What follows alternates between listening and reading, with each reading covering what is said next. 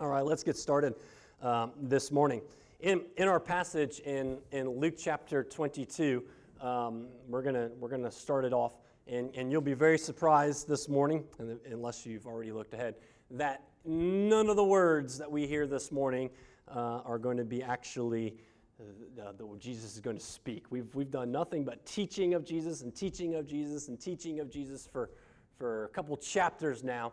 And, and now we are getting back into the, to some of the, the narrative um, this morning.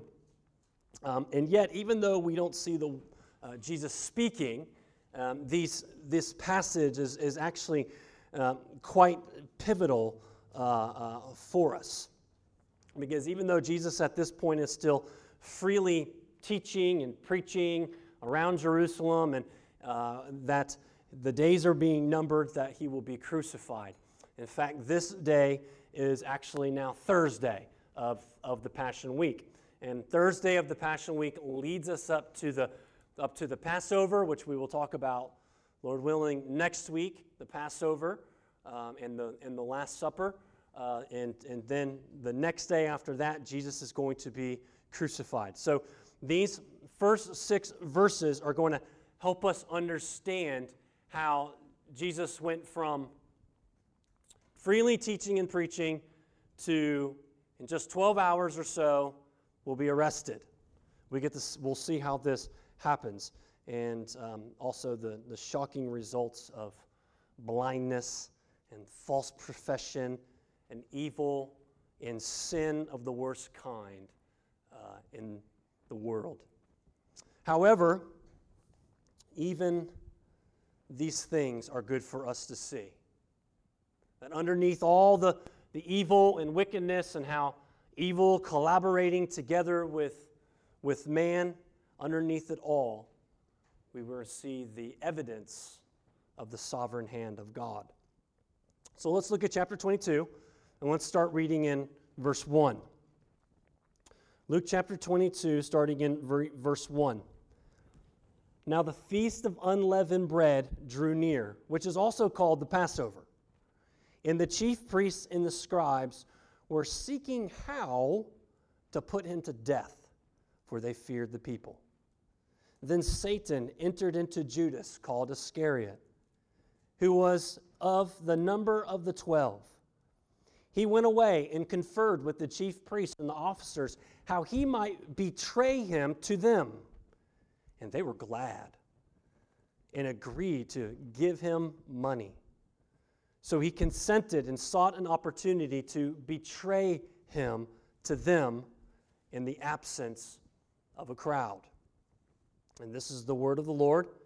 And may his Holy Spirit move in our hearts to see and to hear his holy, inspired, inerrant word for his glory and our joy. I've heard John Piper say once about the cross that at the cross of Christ was the most, spectac- the most spectacular sin in history ever to take place. The plot, the plan, and the betrayal of the murder of Jesus Christ, the Son of God. You don't get higher than that. In this morning's passage, although we don't get to the act of the crucifixion and eventually the, the, uh, betrayal and such, but here is the plan and how it all went down. And since the fall, since, since the fall, sin has manifested its ways uh, itself in many ways. And yet it's, it's hard to think what would be most painful and most wicked and most hurtful than betrayal. Betrayal is the experience of when the best things of humanity, such as trust and love and faithfulness, is exploited and taken advantage of. If, if someone doesn't love anyone, if they have no care or consideration of anyone, if they're just judgmental about everyone, they don't trust anyone, then that person would be very difficult to betray. But if you love, and you do trust and you do care, then those things are can be exploited, and when they are, is betrayal. And that is a hurt that is deep. That is a hurt that is deep. It, it's as deep as death and loss itself because you are losing something. Betrayal is an unfortunate shared experience. And if you've ever been betrayed, then you know what I'm talking about. It's one of the most emotionally painful experiences that takes a long time to recover from. It's why forgiveness for some people is almost impossible betrayal. And yet, if there's any comforts to those who have been betrayed, to those who have been humiliated, is that we see Jesus Christ Himself betrayed. Betrayed by one of His closest friends and disciples, Judas Iscariot. Judas, one of the 12 apostles, one of the 12 that Jesus Himself personally chose. Personally chose. Luke chapter 6, you can turn back. He chose. He, he spent all night praying who would be my disciples? And Judas, along with the others, have followed Jesus throughout his whole earthly ministry. When, when, when, when Jesus calmed the sea, when Jesus walked on water, he was there.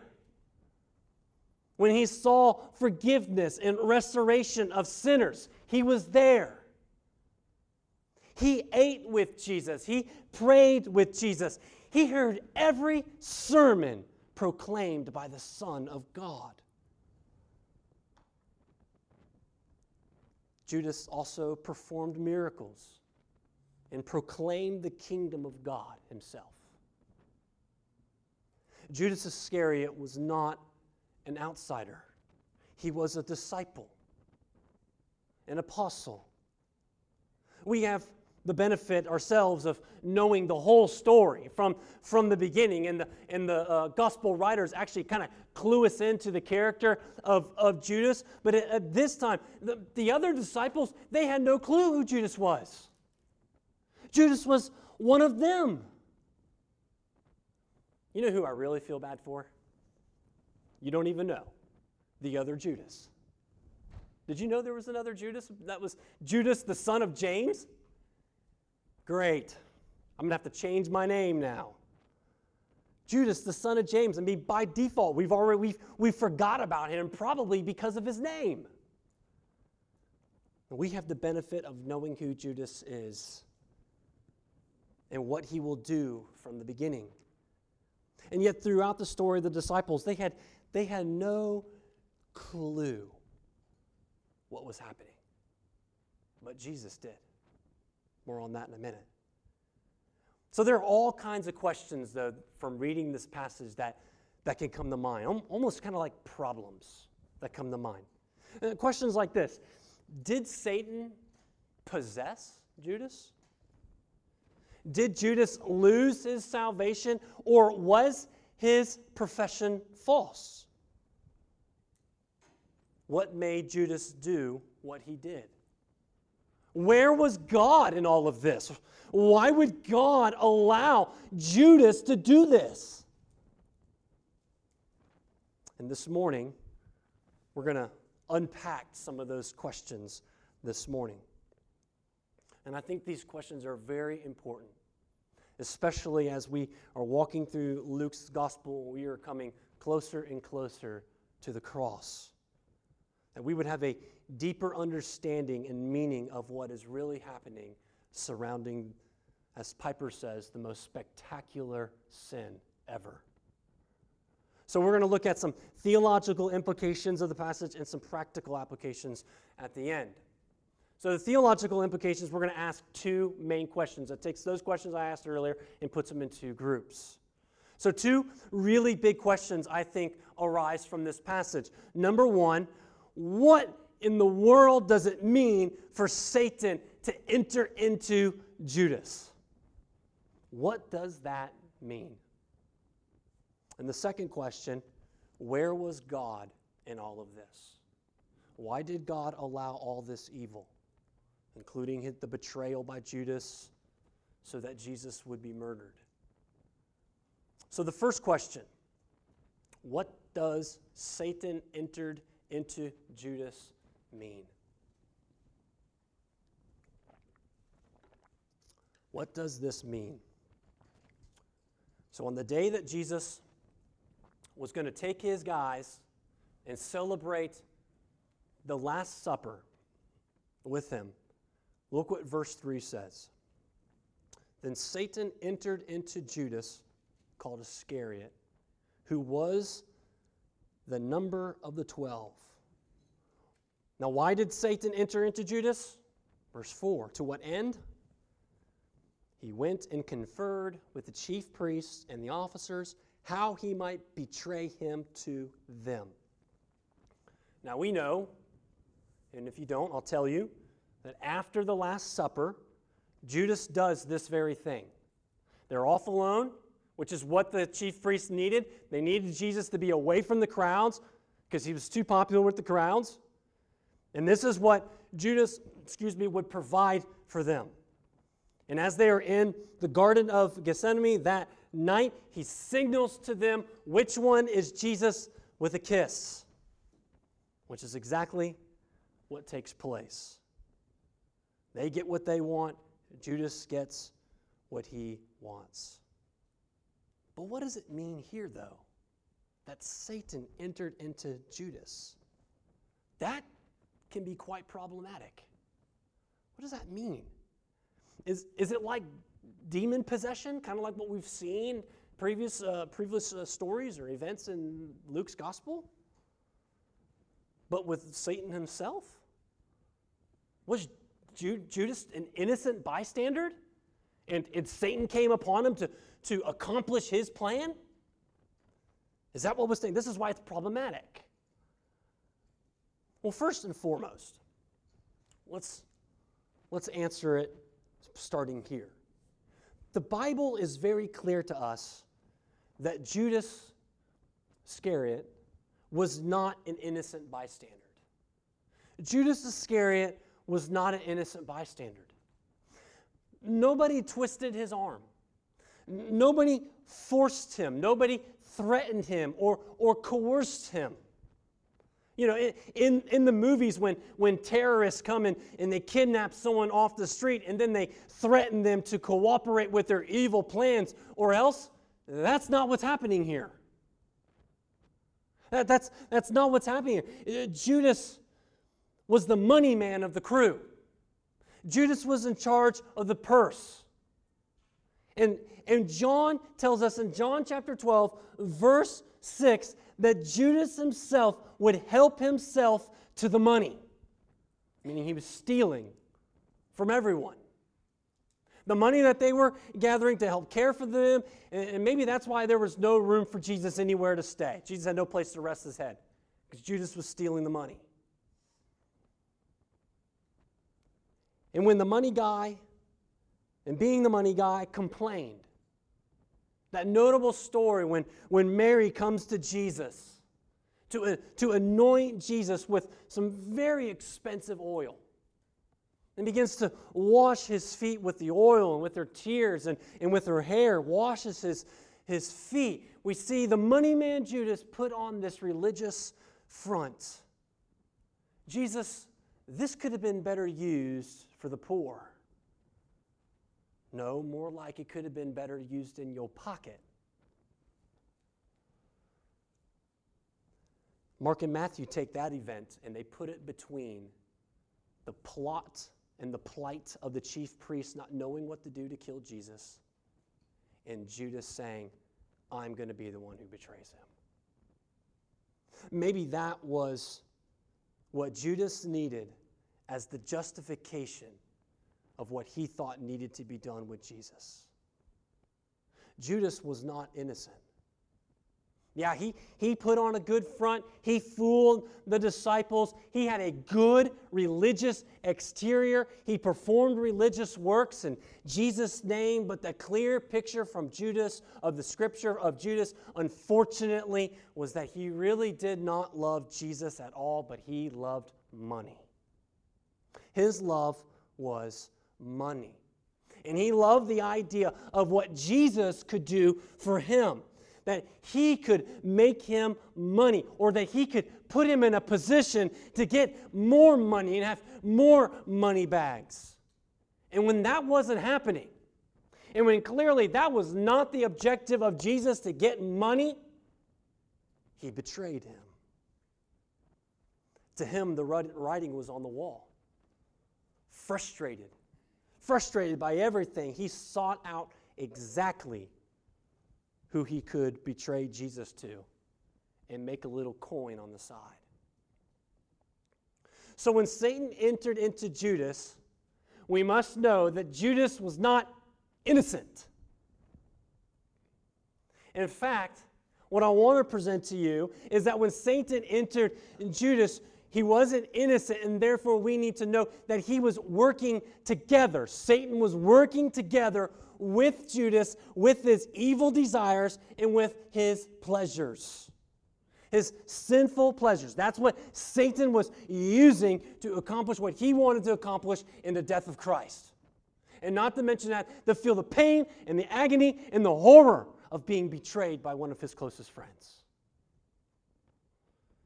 Judas was not innocent. He was given over to his sinful desires, so Satan entered into him so that he would betray Jesus, turning him over to evil men. We use this passage a lot, but turning to Ephesians 2 1 through 3 just totally explains this for us. It helps us understand the, the reality of, of anyone who is unregenerate is in cooperation with evil. It says, and you were dead in the trespasses of your sins. Here's our nature. In, in our first father, Adam, we are dead in our trespasses and sins. And once, in which you once walked, doing what? Following the course of this world, following the prince of the power of the air and the spirit that is now at work in the sons of, of disobedience. Right? So this is, this is what's going on. Verse 3 Among whom we all once lived. We all. There's a totality there.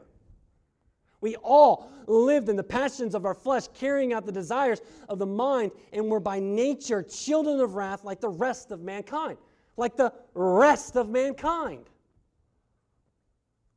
This text not only lays out the depth of our depravity and our natures before Christ, but it also tells us of the cooperation that we once lived.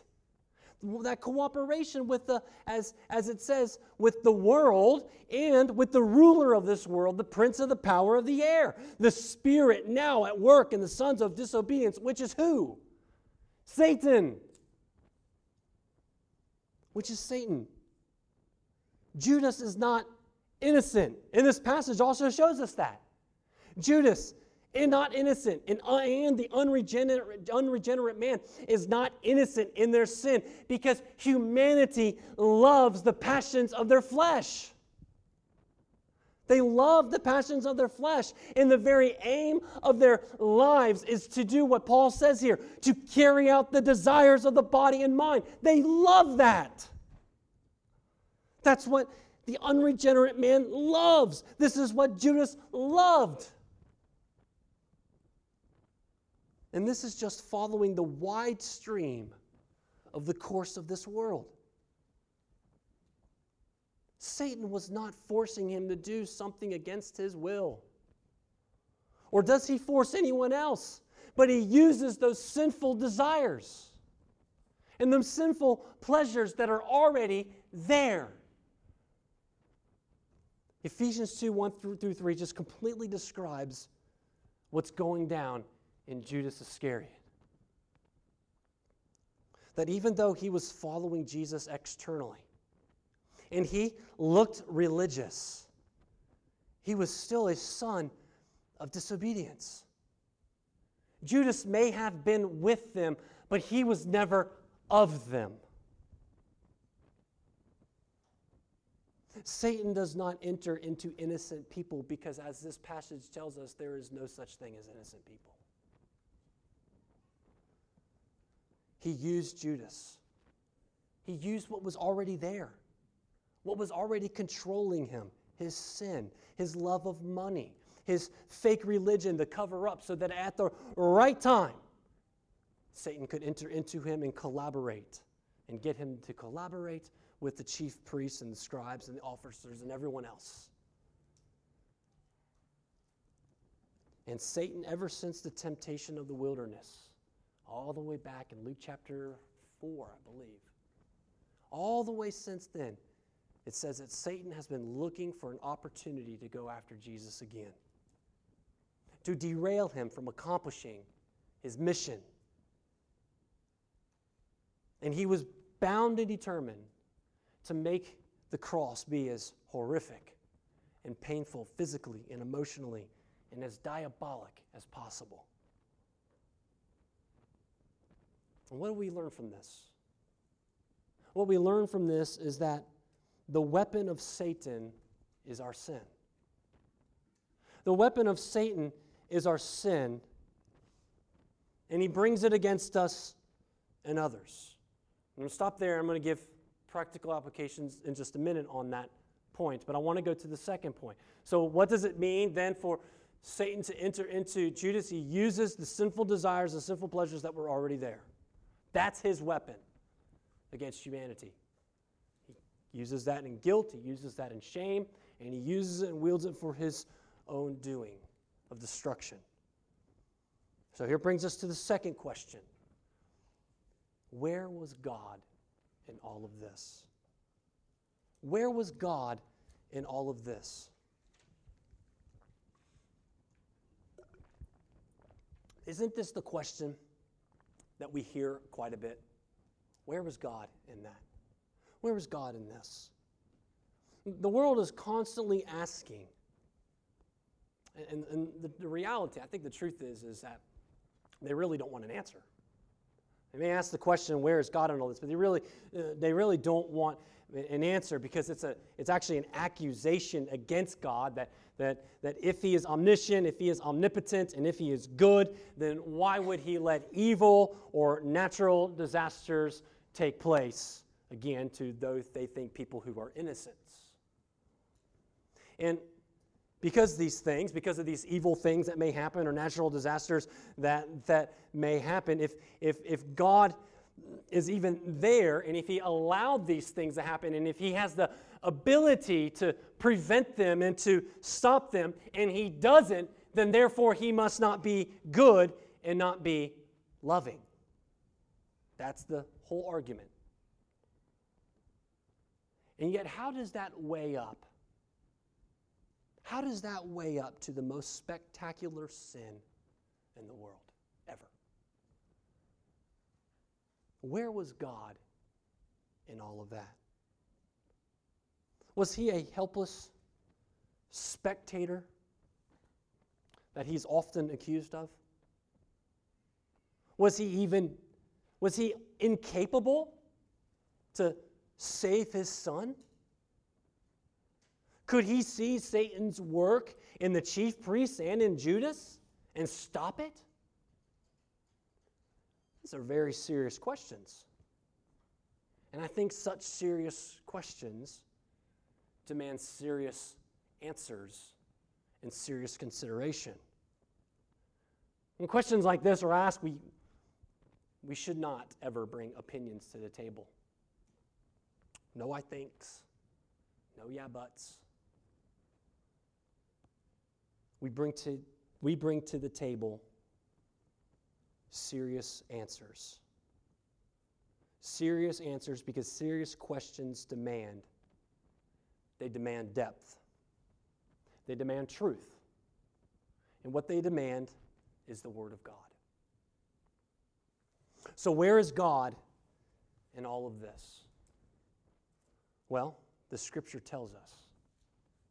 The Scriptures tell us from the very beginning and all the way to the cross tell us of the events with incredible, actually credible detail, not incredible, that's, that's unbelievable, right?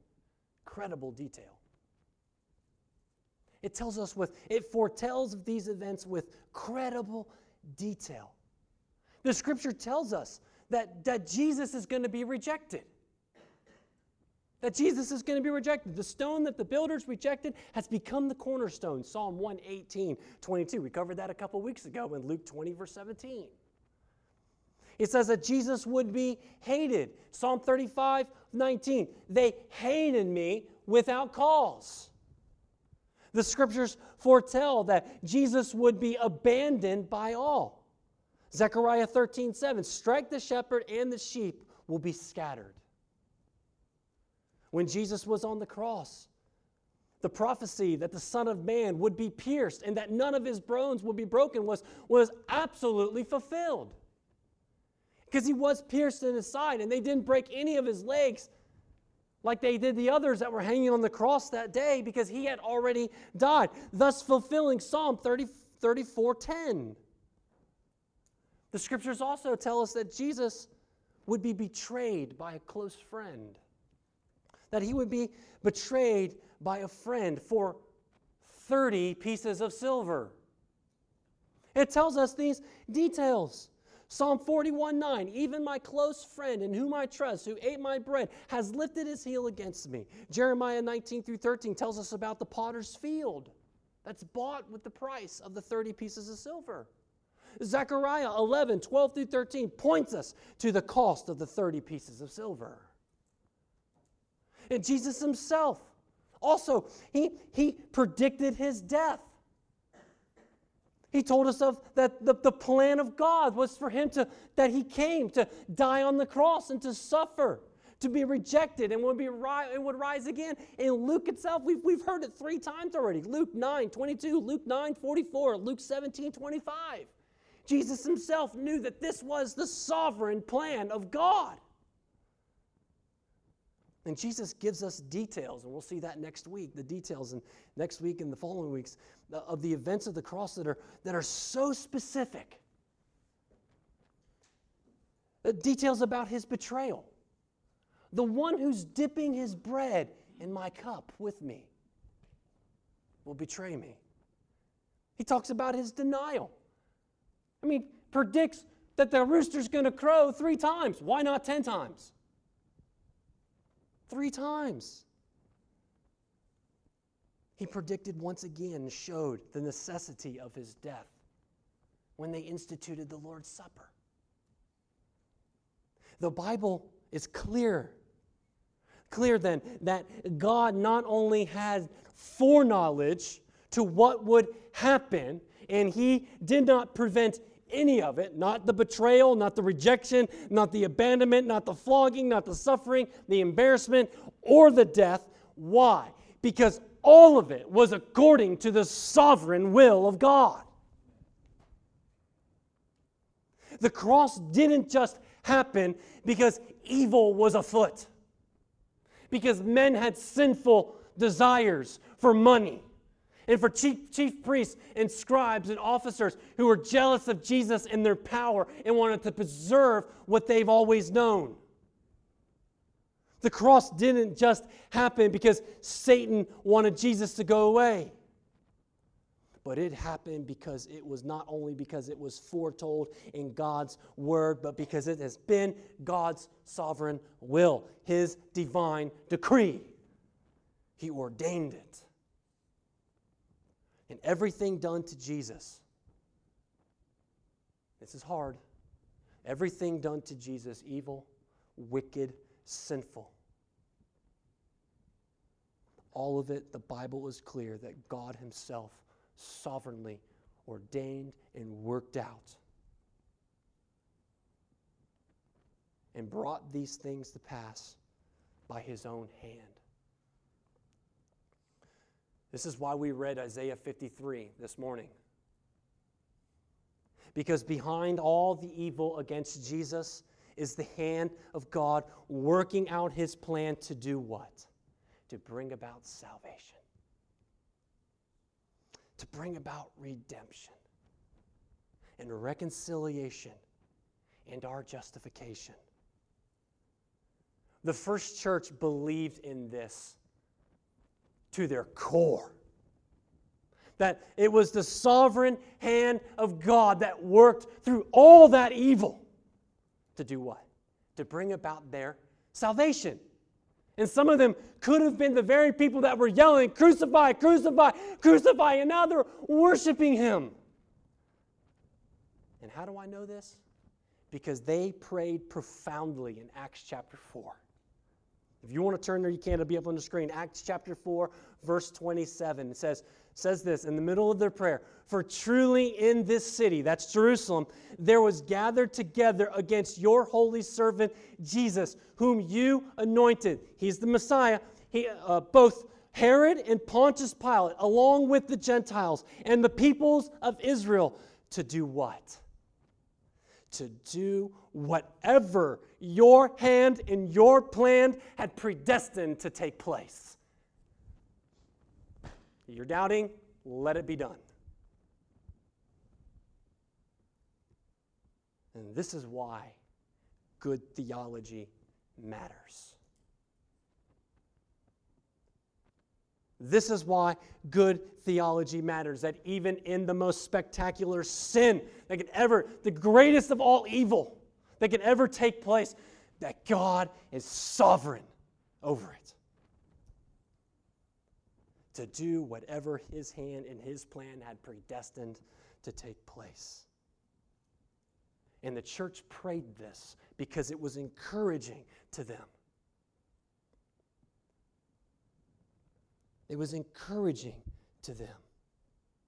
And that no matter what sin of Judas or the work of Satan, that God was sovereign. God was working in it all. What was meant for evil, God meant for good. And that's not just turning lemons into lemonades because that's what you've been given. That's planting the tree, growing the lemonades, growing the sugar cane, sprouting water from the ground, pouring in a cup, and giving it all. He's sovereign. It's not an afterthought but it was his divine plan of love. So, where is God in all this? He's in everything.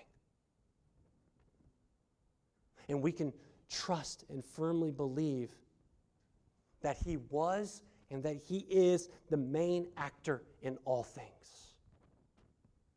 And that God will always, no matter how much we may never know with our limited knowledge, that God is always working everything out for His glory and for our joy. And may we never doubt that, whatever comes our way. Practical applications. First, the theological implications of the passage. We've already got to one big one, and that is the encouragement to us. The encouragement to the first church was to remain steadfast, to pray these great doctrinal things so that we would be steadfast in this life and in the work of the cross, that God was working all things out. But I want to show you three other applications out of these implications. The first is this evil can come out of the most unlikely places. This is such an unfortunate point that I have to teach you this morning. And, and, and but I don't really have to teach you because you know. Evil can come out of the most unlikely places. Right? We, we know the chief priests and scribes and the Pharisees and the Sadducees and Judas, we, we know that these are the, the kind of the bad guys of the text, right, of the, of the story. We, we, we know that they are the wolves really in, in, in sheep's clothing because they present themselves as being externally religious and moral and, and upright. But in their hearts, they were far from it. Verse 2 says, The chief priests and the scribes were seeking how to put him to death. Think of that. And that would be like, and this is an example I read this week, but that would be like saying John Piper and, John, and, and Albert Mohler were planning the murder of someone. Think about how devastating that would be, how scandalous that would be, how deceived we would feel, betrayed. And how wrong, how bad things must have been for these religious leaders to be plotting someone's murder, especially the Son of God. And, and maybe it's not too shocking to us, is it? Maybe it's not too shocking to us because we've seen this movie before, over and over and over. Why? Because titles and positions, even religious positions, they do not guarantee orthodoxy or prevent blindness from sin. They don't prevent blindness and sin. It just doesn't.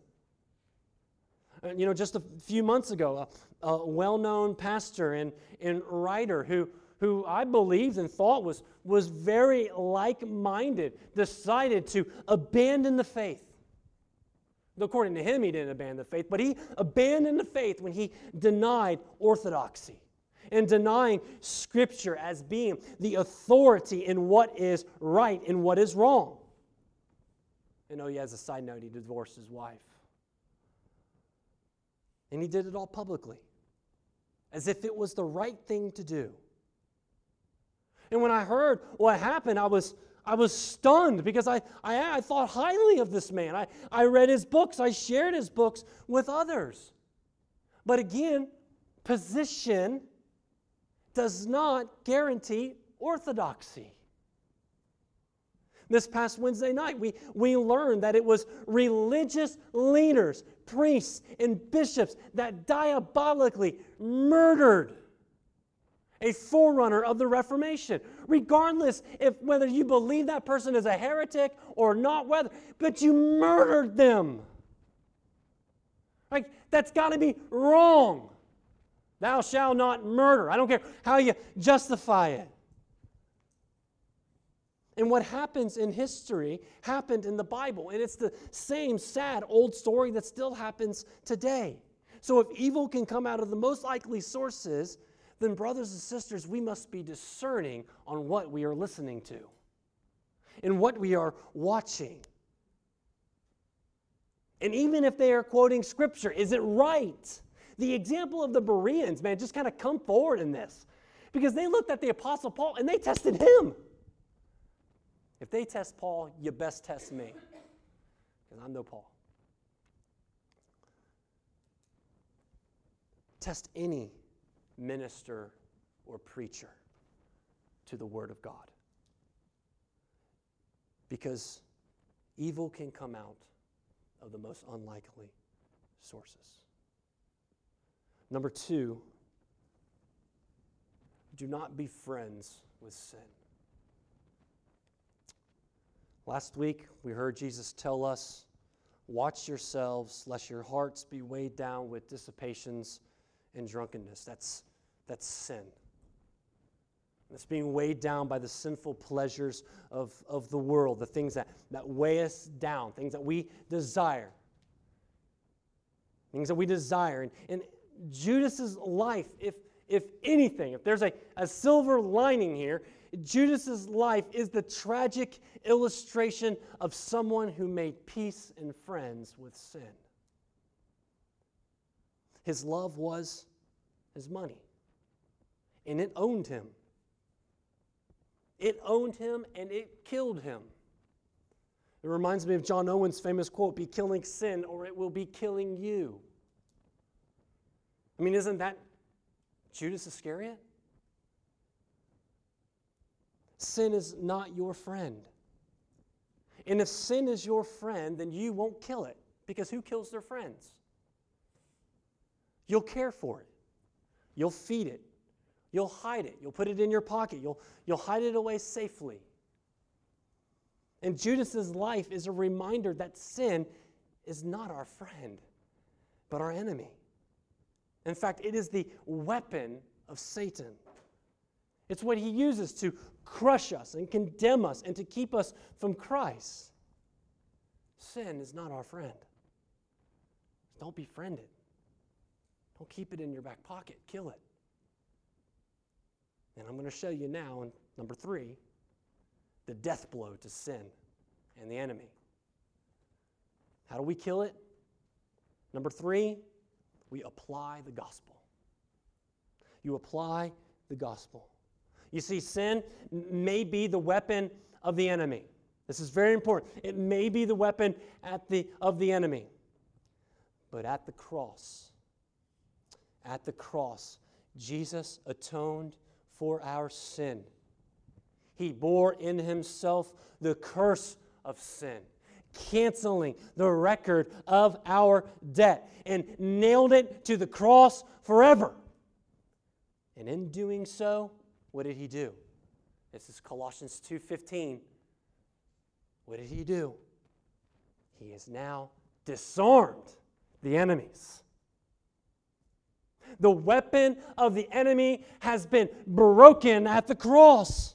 The weapon that killed Jesus, that was being wielded against you to kill you to continue to have you believe that it's your desires, that is your satisfaction, and what you should go after most, and following the course of this world, the thing that was being wielded to, to kill you because of God's sovereign grace is no longer deadly to you. It's no longer deadly to you. Yes, we were once enemies, but now we have been brought near. Kill sin by applying the gospel to it. And this is the gospel that in the cross, sin, the weapon of the enemy, has been broken. He brings nothing before you. Listen to Romans 6, starting in verse 5. For if we have been united with him in Christ, in a death like his, we shall certainly be united with him in his resurrection like his. We know that our old self was crucified in order that the body of sin might be brought to what? Nothing. Not halfway, not a six out of ten, but to nothing the body of sin might be brought to nothing, so that what? We would no longer be slaves to sin. Now, if we've died with Christ, we believe that we will also live with Him. We know that Christ, being raised from the dead, will never die again. Death no longer has dominion over Him. For the death He died, He died to sin once and for all. It's it. It is finished. But the life he lives, he lives to God. So you must consider yourselves dead to sin and alive to God in Christ Jesus. Let not sin therefore reign in your mortal body to make you obey its passions. Why? Because it's dead to you. You don't have to. Don't submit yourself willingly to it. Do not present your members to sin as instruments for unrighteousness, but present yourselves to God as those who have been brought from death to life, and your members to God, our bodies, as instruments for His righteousness, for righteousness, excuse me. For sin, listen to this verse, for sin will have no dominion over you, since you are not under the law, but under grace. Christians, the difference between you and Judah, Judas is that you are no longer slave to your sin. And when Paul was telling us here in Romans 8 later, is stop living like it. Stop living like a slave to sin. But you have been made alive in Christ. As Christ has been raised from the dead, so have you. You've been made alive with Him because you were united with Him. So submit yourselves to God. Live in His grace, not under the law. When we willingly submit ourselves into sin, we're giving ourselves over to the curse of the law. But we have been given grace. Judas was a slave. But if you are in Christ, you are a son. And you've died to sin, and you've been made alive in Him. No longer in bondage to sin, the effects of sin, do not submit to it any longer. I think we've, we've talked about implications, talked about applications, and, and now just in a, a response. I think the heart's response in, in, any, in this is, is worship. Worship. Because God, through His Son, and in the events leading up to the cross and on the cross, has showed what? His highest and his deepest love for sinners. His love for you and his love for me. It was all God's plan. It was all God's power. It was all God's hand. And He was doing all these things and working all these things out according to His sovereign will so that His enemies, sinners like us, who were once under the dominion of evil, collaborating together, could be saved. God showed His love toward us that while we were still sinners, betrayers, rejectors, abandoners, that he sent his son to die. He received our punishment and our death, and he bore our wrath. So we worship. We worship him in, in spirit and in truth. Not just singing, that's part of it. But worship is the posture of our hearts and our lives It's the, the direction of our, our life and our heart. That whatever we eat and whatever we do and whatever we drink, we do all for the glory of God. Our worship reveals what we love and what we desire. Judas desired money and sinful pleasures of this world more than Christ, and that worship revealed itself. What is your heart's desire, love, and passion? Let's pray. Father, we're thankful for the work of Christ. And we're thankful for your work through all of eternity. This glorious plan for our redemption. What a picture of your grace and love and mercy and kindness. Where we see magnified and exalted the, the holiness of God and the righteousness of God. And right along with it is your benevolence and love and your kindness. It all comes together at the cross. So, Lord, let us live in light of that. To not befriend sin. And to worship. To apply the gospel as it is appropriate. Lord, help us as we respond. May all the things that we say bring glory to your name and bring about encouragement for the body of Christ this morning. In Jesus' name we pray. Amen.